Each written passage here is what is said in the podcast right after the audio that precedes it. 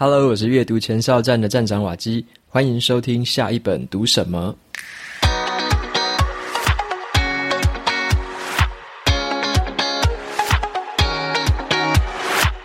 今天我要跟大家分享的这本书，它的书名叫做《零时差攻击》。那么“临时差攻击”这个字，你可能是第一次听过。这个是资讯安全产业里面的一个专有名词。你只要先知道说，这个是所有的网络攻击里面最严重、最严重的一种就可以了。所以在今天的节目里面，我会跟大家简单介绍零时差攻击这件事情，以及呢，这本书的作者他抽丝剥茧，告诉我们说有一个看不见的地下军火工厂。哦，这个地下军火工厂是数位版本的地下军火工厂，这个产业非常的庞大，但是我们普通人是完全不知道的。所以这本书跟我们揭秘了这个黑暗的真相。那么在介绍这本书之前，一样给大家两个好康。第一个好康是同样的有两本抽奖证书的活动，你有兴趣参加的话，可以到 show notes 里面点到我的部落格文章链接，拉到最底下，输入你的 email 就可以参加这次这本书的抽奖。然后呢，也有 Kobo 电子书的七折折扣码，这个折扣码是 Waki T W E W A K I T W E，输入折扣码就可以有七折的电子书优惠。好，所以这两个好康给大家。那么接下来呢，就跟大家分享一下这本书。首先要先问大家一个问题：如果说啊，有一个第三次大战哦，真的发生的话，你觉得说造成这个世界毁灭的大战，它的发生的原因是什么？很多人可能都会想，会不会是哪个总统啊突然发疯了，按下核子武器，然后发射了一个核弹？还是说，诶，真的就什么样的大战开始发生，陆海空全面的大战？你觉得那个起因会是什么？这本书其实谈来谈去，你会发现一件事情，很有可能的起因哦，跟我们想象的差很多。这个起因可能是我们根本看不到的，就是网络资讯安全的攻击。那么这个网络资讯安全的攻击啊，一般来说我们会觉得好像没有什么感觉，因为我们看不到它，觉得太抽象了，跟自己的生活离得很遥远。可是它已经渐渐的在我们生活中，还有各个国家里面陆续的发生。而且一次比一次的规模更大，造成的损失越来越严重。那今天这本书的作者呢，他本身是《纽约时报》的一个资深记者，他专门就是在追踪这种网络安全方面的这种新闻。他的名字叫做尼可·伯勒斯。那么在他的记者生涯里面呢，他发现了说，这个背后的资讯安全的这个产业有很多不为人知的内幕，然后也非常的黑暗，很多政府不愿意告诉我们的真相。所以他透过自己的力量，然后一直去抽丝剥茧，花了七年的时间，他总共追踪啊，然后访问了三百多位的关键人士，把这些东西背后复杂的网络全部巨细靡遗的展开来，然后在这本书里面做一个完整的揭露。所以这本书里面的内容非常的多，然后我觉得剧情也非常的悬疑而且精彩。那很不意外的哦，这本书的版权后来也被好莱坞的公司买下来，之后会翻拍成电影。那我在看这本书的过程，觉得这个真的是发生在我们真呃生活周遭的吗？打了一个大问号。结果这个东西就是确实发生了，然后就是看起来像电影的剧情，但是它却比电影里面的东西还要扑朔迷离，还要让我们难以想象。好，那这本书里面在谈什么？他谈说有一个地下的产业啊，这个产业叫做零时差漏洞的这个数位军火库。好，那这个背后呢，就是有点像我刚刚开头有讲到的，这是一个超级严重的这种网络安全的一个攻击。那这个攻击呢，其实很多国家已经开始在利用了，包含了俄罗斯啊，然后他对美国的核电厂啊、机场还有网络啊做出来的一些攻击，还有北韩也对全世界的一些这个电影产业啊、银行啊跟医院做了很多网络攻击。那连美国本身也是这个数位军火库的最大玩家。所以这个东西很讽刺啊，就是大家都在这个里面哈，就是想要去攻击别人，想要去侵入别人，监听别人，结果没想到最后整个世界全部的一些有的没有的国家，大家都动起来了，然后在这个地方互相的较劲，甚至呢，美国还曾经以为哈自己是这种数位安全的或者说数位攻击的领域的老大哥，结果没想到现在时代一直在进步，然后呢，大家的这个脚步已经渐渐的跟上了，所以这个局势已经渐渐的变成越来越不可控制。好，那首先呢，我先来跟大家分享一下什么叫做零时差啊，零时差这个英文呢是叫做 zero day，就是第零天。有点像是这个病毒要发生的时候，那个第零号患者，好，第一个患者。那零时差呢？它指的意思是说，在软体或硬体里面还没有被修补的漏洞。OK，那这个是什么意思呢？就是说，有一些像是我们在用的 Windows，或者说你在用的 iPhone，这个东西都是人写出来的嘛，工程师都是人，那人写出来的程式就一定会犯错，一定会有漏洞。只是呢，很多漏洞是还不知道的。那零时差就是这样子的一个漏洞，就是这些公司还不知道的漏洞，就叫做零时差漏洞。那只要这个漏洞还存在的一天，网络攻击针对这样的一个弱点就可以持续的进行。那这种攻击，你如果说有在装防毒软体的，你可以想象说这样子，防毒软体是针对那一些已经知道的漏洞啊去做防堵。然后呢，像微软或 iPhone、Apple 这一些公司啊，他们是针对已经知道的漏洞推出更新版本，所以你一定要去随时去跟到最新的更新版本，然后才可以防堵最新的漏洞。但是呢，在他们修补这些漏洞的更前面，就是零时差的攻击。好，这些攻击是连这些公司还有防毒软体都不知道的，所以零时差攻击是所有的网络攻击里面最价值连城的攻击。我们随便举一个例子好了。假设 Windows 它有一个漏洞，好，只有世界上只有一个骇客知道。那这个骇客呢，他就可以利用这个漏洞，可能去存取你的资料，可能去监听你的资料，甚至把你的档案销毁。那这个骇客如果说他把这样的一个零时差的攻击去卖给任何的地下组织，或者卖给任何的政府机关，然后呢，那个政府机关或那个地下组织，他就拥有了这样的能力去利用这个漏洞。只要这个秘密被保持住的一天，只要他们不告诉微软啊，不告诉苹果这些大公司，这个漏洞只要没有被修补，他们就可以持续的进行这样的攻击。所以说，零时差的漏洞其实存在我们身边所有的软体、硬体里面都有。那只是说这些漏洞有没有被发现，然后有没有被修补。那这本书里面就探讨了这件事情，有非常多的零时差漏洞是没有被修补的。那这一个背后就等于说产生了一个庞大的市场，那很多的国家、很多的政府机关就会在这边啊竞价去买，然后买这些漏洞回来，做成自己的数位攻击武器。好，那这本书里面一开始就有先提到说，像是在电脑好开始发展的时候啊，然后呢网络开始发达的时候，其实这些零时差的漏洞。当时的骇客是很乐意提供出来的，哦，他会发现说，诶，微软啊，它某个浏览器有这个漏洞，他就把这个漏洞哈通报给微软。结果这些科技大公司怎么对待这些骇客？这些科技的大公司就会去告这些骇客，说你怎么会用这些漏洞来攻击我？你怎么会发现这些东西？所以当初的这个环境非常的不友善。这些骇客好心的提出这一些问题之后，反而都被这些科技大公司告到脱裤子。所以后来。渐渐的，这些骇客根本就不愿意把这些东西交出来，他们把这些临时插漏洞暗藏起来，藏起来，然后去卖给这些愿意出价的人。所以呢，一开始的时候，在十几二十年前，一个漏洞可能可以卖大概二十块美金，哈，然后后来卖到七十块美金、一百块美金，渐渐的这个漏洞越来越值钱，到现在你知道吗？一个 Windows 漏洞，或者说一个 iPhone 漏洞，甚至可以卖到一百万、两百万美金以上的价格。那么在今天的节目，我就跟大家分享几个故事啦。当这种零时差的漏洞被使用、被利用的时候，会发生什么样的后果？好，那首先第一个跟大家分享是跟我自己最切身相关的经验。好，我之前在台积电任职的时候啊，我们在二零一八年的时候遭遇了一个最大最大的资安问题。那时候大家应该都有看新闻，有一个叫做 WannaCry 啊，想哭病毒啊，这个 WannaCry 病毒在二零一八的时候入侵了台积电，然后造成了我们一大堆工厂做停摆了。然后呢，这个实质上的这个经济损失后来统计出来大概是五十二亿元哦，这个在新闻上面都找得到。你看这样一个小病毒的一个侵入，就马上的扩散开来，让我们所有工厂都停下来。那这个损失非常的严重。那时候我印象很深刻。在星期五晚上哈下班的时候，那时候大家都回家了嘛。然后晚上下班大概八九点的时候，礼拜五哦，然后就接到电话，同事就跟我说，我们负责的所有机台和所有的系统全部都停摆了，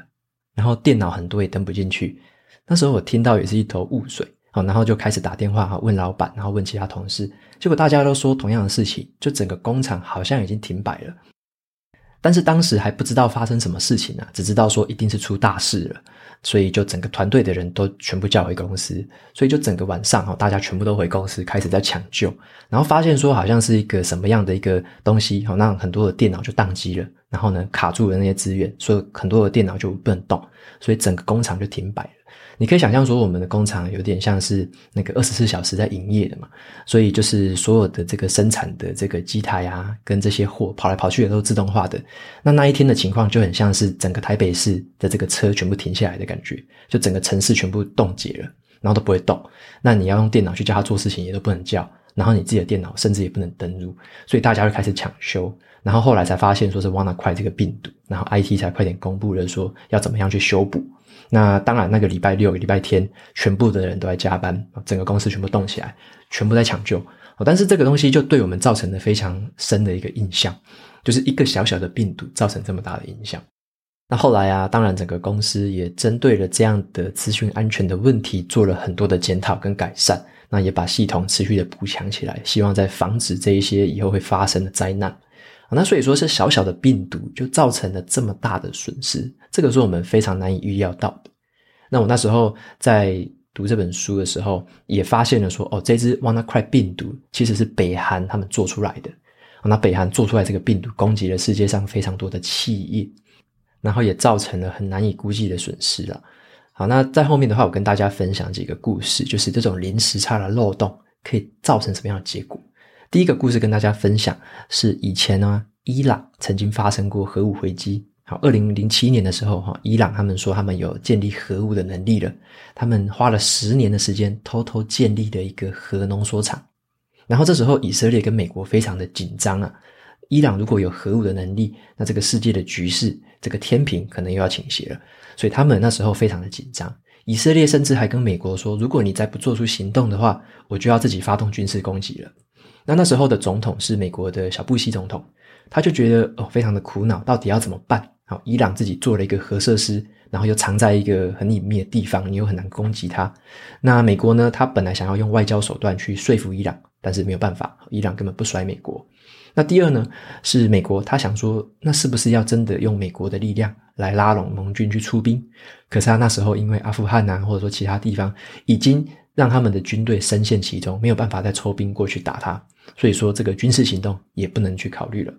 那最后，他们想到了第三个招式，就是用零时差攻击。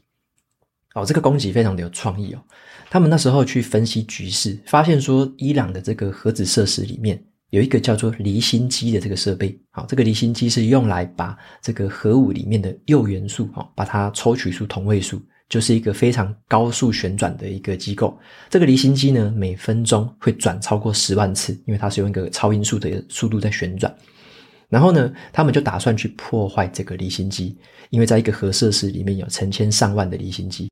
你只要找到方法去破坏这些离心机，好，它就没办法去抽取这个铀的同位素，那它的核武计划就会失败。所以说，他们就打算针对这个地方动手脚。所以呢，美国的国家安全局他们的骇客打造了一个叫做“阵网”的这个超级电脑蠕虫。好，这个阵网是一个利用了很多个零时差的漏洞组合起来的一支非常强力的攻击武器。那么这支叫做阵网的这个超级电脑蠕虫哦，它里面有七个零时差漏洞。好，七个漏洞里面有四个是 Windows 的零时差漏洞，那里面有三个。是西门子工业软体里面的零时差漏洞，所以它透过这七个漏洞连接起来，一路的从 USB，然后一路的侵入到里面的这个西门子的工业软体，最后呢去控制这个离心机的转速。那这个转速它控制用来做什么？他们希望说用这个转速的忽快忽慢去调整它的这个快慢，去让离心机旋转的时候，里面的这个旋转轮渐渐的被破坏。然后他们也设计得很狡诈哦。它设计的就是说，让这个维修的人员不会发现任何的异常，也就是说，它会躲过平常的监测，然后慢慢的去破坏这个转轮，直到这个转轮真正被破坏，维修人员才会发现。但是发现的时候已经太迟了，因为整个离心机已经破坏了，不能再使用了。所以这个东西是被设计来让维修人员发疯的一个电脑蠕虫。那这只蠕虫的这个成效非常的显著，后来破坏了超过好几千座的离心机。然后呢，这个让伊朗的核武野心倒退了好几年，也就是直接的打击了这个伊朗的核武建构。那随着这个计划的成功，其实也带来了另外一个程度的危险。虽然说那时候美国跟以色列非常的开心，只是透过网络攻击就把你的核武废掉，可是呢，这个网络的这个蠕虫啊，这个叫做阵网的这个程式也散开来了，甚至散到了中东和散到欧洲，还有美国也发现了一些感染的踪迹啊，因为你这个蠕虫并没有办法控制它，只能攻击谁啊？它如果说还有其他的传播管道，它也是会传播出去，所以很多各国的治安公司开始发现了这只叫做阵亡的蠕虫。然后也发布了很多的更新程式，还有一些紧急的公告。这一次的攻击，其实呢，美国好像觉得自己成功了，可是它就像是开启了一个潘朵拉的盒子，因为那一些在传统的战争啊，跟美国打不过的国家，他们发现了美国用了这样子一个这么廉价、这么低廉成本的工具，网络攻击就可以造成这样的损失跟破坏，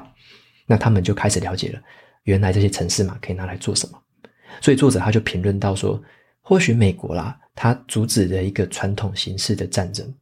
但是呢，在这个阵网朝整个世界传播的过程中，也开启了一个新的阵线，就是网络攻击的这个阵线。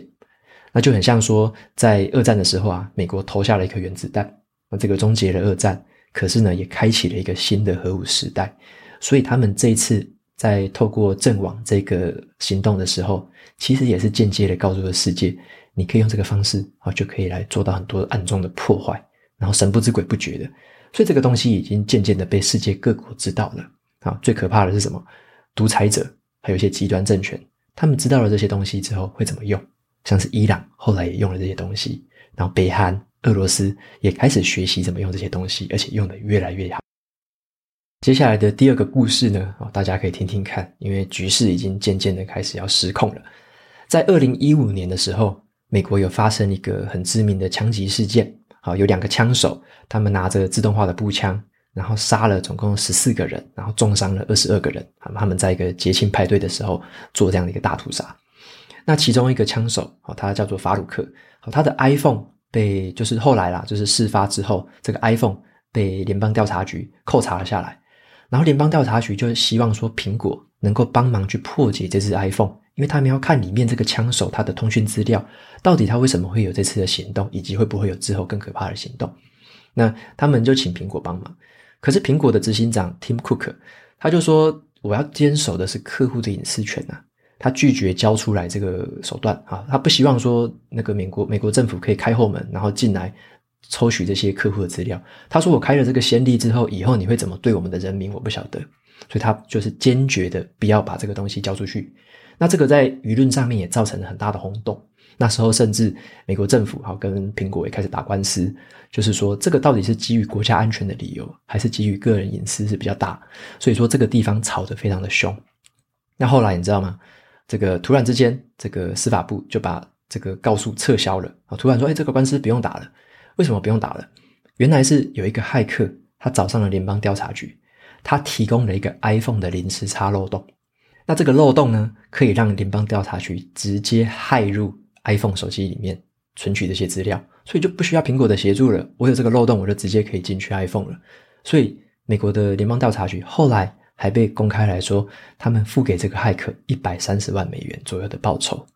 所以这件事情显示了一个什么现象？美国政府等于在二零一五年这个事件里面公开的告诉全世界。他们支付了高额的报酬，请私人的骇客去入侵大家广泛使用的科技软体。啊，所以说这个其实是已经敲响了一个非常大的警钟。只是这个事情已经发生了几十年了，那只是这次的事件把它公开出来而已。好，所以说作者也针对这这一系列的事情做了很详细的报道。那还有一个东西更可怕的是什么？像是美国联邦调查局，他是去买这个漏洞嘛？你知道吗？美国的。国家安全局，他们有培养专门的骇客团队，在进行这些漏洞的购买，然后他们去到处去黑市里面买这些漏洞，买回来做什么？做成武器嘛。像前面说的这个伊朗的这个入侵事件，好，这个网络攻击事件，就是美国国家安全局的骇客做出来的武器，好，利用了七个临时差漏洞做出来的武器。然后国家安全局啊，还很天真的想说，他们有一个政策叫做 Nobody but us，就是没有别人，好，只有我们。这个政策是说，当他们发现一些比较简单的漏洞的时候，他们会去告诉微软、告诉苹果这些大公司去修补漏洞。可是他们发现了一些比较高等级的漏洞的时候，他不会去通知这些企业，他会把这些漏洞藏在自己的手里，开发成可以入侵跟攻击的武器。他们就有点像是一个自视甚高的一个地位，觉得说，诶，这样的漏洞其他国家发现不了，所以我把它藏起来，只有我自己可以用。这个态度一开始的时候还可以使用，结果后来有在二零一六年的时候发生了一件事情。好，让这样的一个很自傲的一个态度，整个彻底的翻盘。因为在二零一六年的时候，有一个神秘的组织叫做“影子中介商”，他直接在网络上公开了美国国家安全局开发出来最先进的二十款零时差攻击武器，等于是说把这个数位军火库直接曝露到网络上面，然后开始在上面兜售。你知道吗？这个兜售。就是除了说这个泄密之外，它更严重的是什么？很多其他的集权国家网络犯罪或者说恐怖分子都可以去买啊，买来之后就可以强化自己的网络军团，而且到现在为止哦，这个组织还没有被查出来是谁。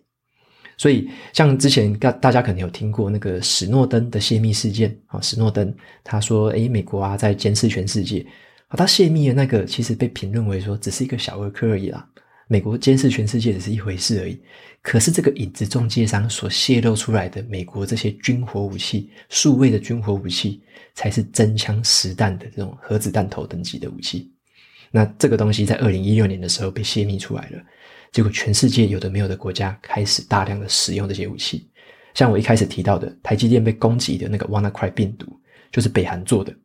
结果他用什么东西做？它是依据。国安局泄露出来的武器，其中一个架构做出来的，所以后来被很多治安专家追踪的时候，发现了这个 WannaCry 病毒就是用那些武器做出来的衍生版的武器嘛。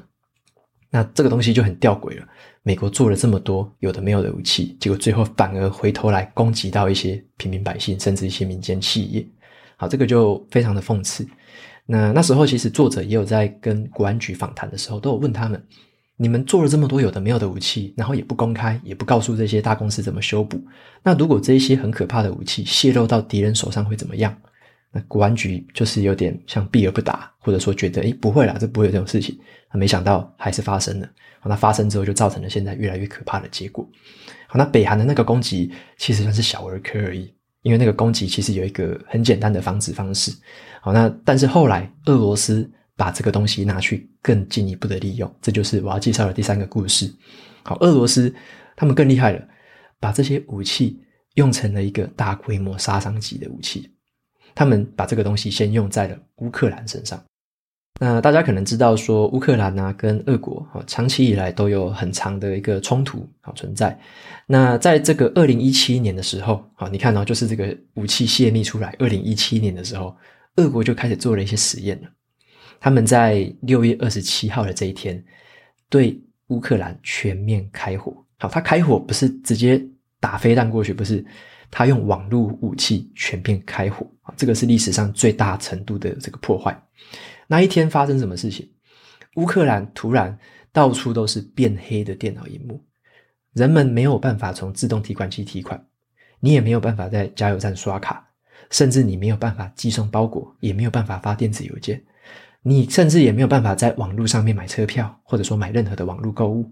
还有你也没办法领到薪水。更可怕的是，他们本来要监控那个车诺比核电厂的那些电脑也全部宕机，所以那一天等于是乌克兰大停摆，完全的停摆下来，每个人就是也什么事情都不能做。而且这个东西二零一七年发生的，到二零一九年，作者他去访问乌克兰的时候，那个时候呢，其实他们的航运啊，跟铁路系统都还没有恢复满载哦，都还持续的在拯救中，而且很多人还在找他们失踪的包裹，有时候都寄丢了嘛。那有些人呢，甚至都没办法领到退休金了，因为那些电脑的记录全部被删除了。所以那一次的攻击到现在为止，已经超过了一百亿美元的这样的损失。而且这个东攻击也不只是在乌克兰而已，甚至也散出去，好，包含了很多石油公司，还有一些航运公司，他们都受影响。很多一些世界各地的企业都受到这次攻击的影响。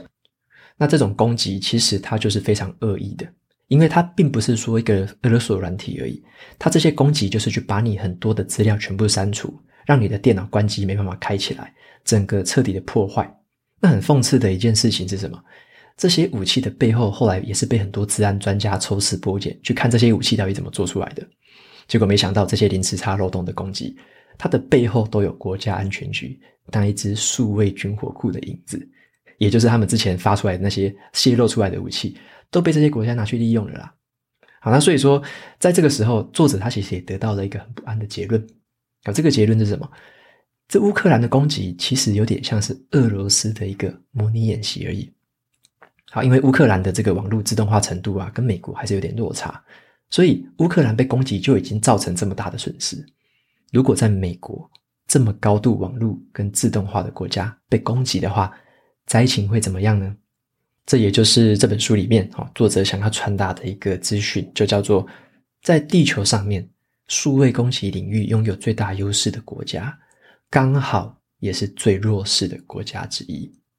然后在书里面，作者又提到了很多美国的政策方面，都是以攻击为重，防守根本防不了，因为他们也可能也知道了，防守这个临时差漏洞是非常难防的。那攻击的话，你可以做出很多新的攻击武器，所以我觉得这个东西有点演变成像是核弹的那一种。就是恐怖平衡的，就是你敢攻击我，我就攻击你。那因为防守是防不住的，所以这个情况下变成了大家一个恐怖平衡吧。可是这种恐怖平衡，其实我觉得还是走向混乱，因为像俄罗斯的那一次攻击，他甚至不用为那一次的攻击造成的损失担任何的责任。你看世界上没有国家说，诶，俄罗斯那一次的攻击你要出来赔多少钱？没有，他的骇客就是那样攻击了。而且，这个俄罗斯政府也可以撇得很清。他说：“诶，这个是骇客的动作啊，这跟我没关系，这不是我指挥的。”他可以撇得很清。所以，这个东西渐渐的变成了很多的国家或是集权国家会去利用这样的手段，做出对人民很不好的事情，甚至去攻击啊，去去盗取一些企业的资讯。好像中国就会做这些事情，这本书里面都有揭露。好，那这些国家就会这样子做。那但是他们要负的责任相对的就轻很多。而且他们要付出的成本也非常的轻，好，你要去买这些漏洞，培养这些军团，了不起几千万美元，也不用破亿，啊，结果这些做出来的攻击可以造成数百亿、数千亿美元的损失，好，这个是一个对这种国家小国家这个杠杆非常高的一个算是恐怖攻击活动，当然这个可能是美国也是始料未及的嘛，就是原本以为自己在治安上面是领先的，好，可以控制这些事情，没有想到这些东西变成了一个黑市交易之后。开始在全世界这些国家开始流窜，那其他国家会做出更不人道或者说更可怕的攻击，那这是美国他没办法控制的。那就是这本书里面告诉我们这些算是有点惊悚的故事，但是它真真实实的已经发生了，而且未来的这个攻击程度只会越来越严重而已。所以这个是让我们会有点担心的啦。那在这本书里面呢，零时差攻击它是蛮厚的一本书。好，所以总结起来，我觉得这本书里面就是非常的精彩。然后作者他用他记者的角度，然后去写出来一篇一篇的故事，那是我觉得很有说服力。但是也让我看的就是冷汗直流，因为看了之后你会发现，其实你装的那些防毒软体好像一点用都没有。那你装的那些更新什么的都没有用，因为临时差漏洞就是会抢在那一些更新跟修补之前就可以进行攻击。所以真正有心人要对你做手脚的话，应该是防都防不住的，好，那这也是零时差漏洞的一个很危险的地方。那只要政府默许这件事情存在，只要这些什么国安局啊或者特务机构持续的去购买这些零时差漏洞，那那些骇客就会把这些漏洞藏起来，卖给这些东西，卖给这些国家，卖给这些机构，因为这有利可图，他不需要告诉微软，他不需要告诉苹果，这个反而对他们是更好的利益，所以这个市场恐怕会一直存在，而且会价值越来越高。那这样的一个战争，可能在最后会演变成一个无形的战争，可是会越来越激烈。那么读完这本书之后，其实也有一些感叹嘛，就是像嗯，你可以听刚刚前面几个例子来说，那个攻击都不是发生在什么战争时间，都是非战争的时间，它就突然触动了这样的一个网络攻击，然后造成了这么多平民百姓跟企业的这样的一个损失。所以零时差攻击往往也会变成一个无差别的攻击。那其他国家会怎么用啊？当然是很难控制的啊。美国可能说自己很有良心，不会乱用，但是他怎么确保其他国家不会这样乱用？那现在已经越来越多的案例发生了，那我我也不知道该怎么样的去防堵吧，因为这个不是我们一个人的力量可以做到的。所以，我们自己一个人的话，可能可以去建立的是一些比较基础的治安知识哦。例如说，你可能开始要做一些双重登录的一些认证哦。例如说，Google 啊，可能 iPhone 啊，包含说可能你要用的一些软体，都有这个双重认证的机制。可能你除了密码之外，还可以用简讯，然后还可以用另外一个 email 去登录。那这个双重认证，尽量把它开起来。还有呢，你要时常去更新你自己的软体啦，就是把软体更新到最新，让这个骇客麻烦一些。然后你也不要去点击一些来路不明的连接，也不要开一些奇怪的档案，因为在这本书里面你可以看到的是，就是说你只要点什么连接，只要点什么档案，只要你点下去，基本上就是中奖，因为那些东西就是利用零时差的漏洞，在任何的防毒软体还没有办法去防范之前，就可以侵入你的电脑了。那么这样的一个攻击。未来可能也会演变得越来越极端，好像是这个很多极端跟独裁的政权，他们就很喜欢去买这些东西，然后来用来对付自己的人民。那他除了用来对付自己的人民，像北韩，他还开始用在其他的银行上面，好去到处的抢钱啊，去破坏你的医院啊，破坏你的基础设施啊，造成你的混乱。好，那这个有点像是渐渐迈向失控边缘的一个地下的一个战场。那这个大局已经不再是美国可以掌控住了，所以下一个遭受重大打击的，我们很难预测是哪一个国家。但是你可以知道的是，它造成的损失一定比之前几次会来得越来越严重。OK，那最后也用一句话跟大家总结一下这本书，好，就是呼应一下开头提到的第三次世界大战很可能会怎么发生。好，那这句话是这个电子邮件附加档案的发明人啊，他说过的一句话。他说呢。大多数的专家都同意，这个世界最有可能的毁灭方式是因为意外。好，那这就是我们可以发挥用处的地方，因为我们是电脑专业人员，我们专门制造意外，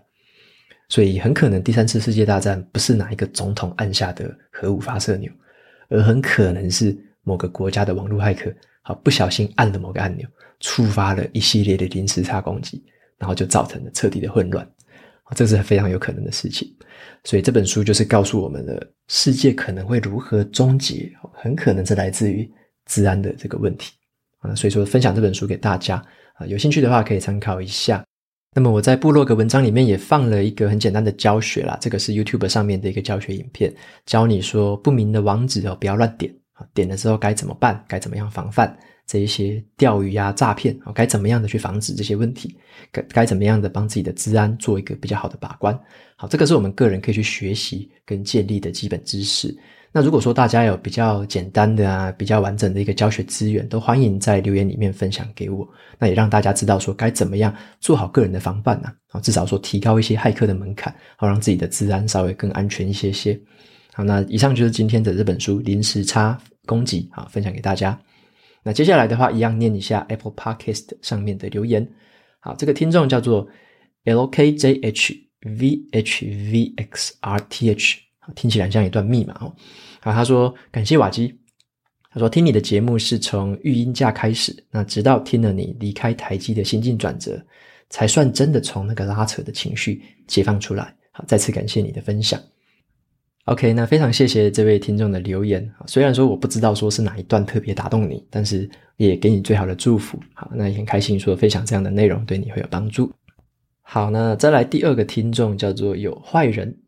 他说的是：好，谢谢，真的。啊，未来瓦基或者是你我做什么工作都是假议题。啊，不论目前是不是还在居居工作，都要期许自己努力去追求创业家的心态，运动员的身体。艺术家的灵魂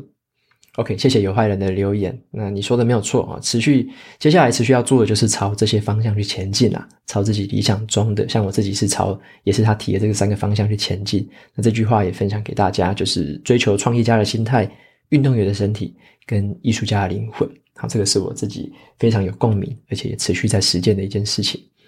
那再来的话，这个听众叫做新手投资小粉丝，他说：“谢谢瓦基。”有次无意间听到你的节目，觉得很有收获。那目前正在请育婴假，忙着照顾小孩、做家事等等，总觉得时间不够用，一直很羡慕有效率的人。那自己心中一直有些目标，例如说学学英文、学投资，但之前上班很忙碌，总是给予自己无法前进的借口。听了你说的书籍，给我很大的动力，也引起我的阅读兴趣。感谢你。OK，那么感谢新手投资小粉丝的留言。然后好像蛮多的听众都是在请育婴假，对不对？这个礼拜啊，上礼拜、上上礼拜，好像都有听到类似的留言。好，那当然也祝福大家在育婴假的期间，可以好好的善用时间，可以多学习一些你本来想要学的东西。好，那善用这个时间来发挥最大的价值。好，那再来的话，最后一个听众。他的名字叫做 JWFAN，他说：“恭喜瓦基好完成了下一本读什么，然后恭喜离开原有的公司，创造自己想要的生活。不管是业界龙头还是普通公司，都是在为别人的公司努力经营。那阅读带来知识，知识带来宝藏。瓦基确切的实现这个书中自有黄金屋的这句话。”那买了几本瓦基推荐的书单后，发现送来的书籍真的是有够厚一本，好，需要好好的配置时间才能消化完。那我想问瓦基比较这个细节的问题，虽然很多人可能会问过了，但是真的很想知道瓦基还在上班的时候都几点睡，几点起床做瑜伽跟看书，那一天大概会阅读多久的时间？上班族加经营副业、运动产业的我，实在难以调整出冷静阅读输入的时间，而且常常睡不饱，想阅读但是没有心力。好，另外一看到瓦基开启线上课程的资讯，就立马下单购买，然后已经等不及上课获取瓦基的心法。OK，谢谢这个 JWFAN 的留言。那你有提到说我在上班的时候会怎么样的去利用我的时间？那我的时间大概都是晚上的时候，我是十一点半左右的时候睡觉。那早上的话都是六点起来，所以大概每天我之前都是睡大概六个半小时，多一点的话大概七个小时。好，所以我大概是睡这样的时间。然后我一天阅读多久时间？至少都是半小时，因为我睡前一定会读半小时左右的书，好，所以说三三十分钟是低消。那当天如果说我还有一些精神，或者说我早上的时候有读的话，那就会再多读一些，所以大概就是三十到六十分钟吧，这是每一天最基本的低消。好，那最后你提到的是说常常睡不饱，想阅读但是没有心力。那我觉得睡饱一定是最基本的前提啦，就是你的身体健康跟你的精神。我刚刚分享的作息也是适合我，但是不一定适合你。那我自己的话是都有在做午休，所以之前在上班的时候，我觉得这样的一个这样的一个作息是可以让我持续保持有精神的一个状态。那但是我现在就是离开工作岗位之后呢，我开始也是培养大概七个半小时到八小时的睡眠时间，我也希望可以再睡久一点。所以这个可能要看你自己在生活作息上面怎样的调整，不要让自己太过劳累、太过疲累，那这样久而久之可能会带来不好的这个影响。所以说要找到自己适合的一个作息时间，那在这个作息时间内才去规划你的这个所要阅读啊，或者说输入的时间，好，那再尽量的保留下来给自己使用。OK，那今天的节目到这边就进到了尾声。如果你喜欢今天的内容，欢迎订阅下一本读什么。然后在 Apple Podcast 上面留下五星评论，推荐给其他的听众。你也可以用行动支持我，一次性或每个月赞助，帮助这个频道持续运作。如果你对频道有任何的想法或想要问我的问题，都欢迎在节目的资讯栏里面留下你的声音给我。我每周呢也会在阅读前哨站的部落格分享一篇读书心得。喜欢文字版的朋友们可以去订阅我的免费电子报。好的，下一本读什么？我们下次见，拜拜。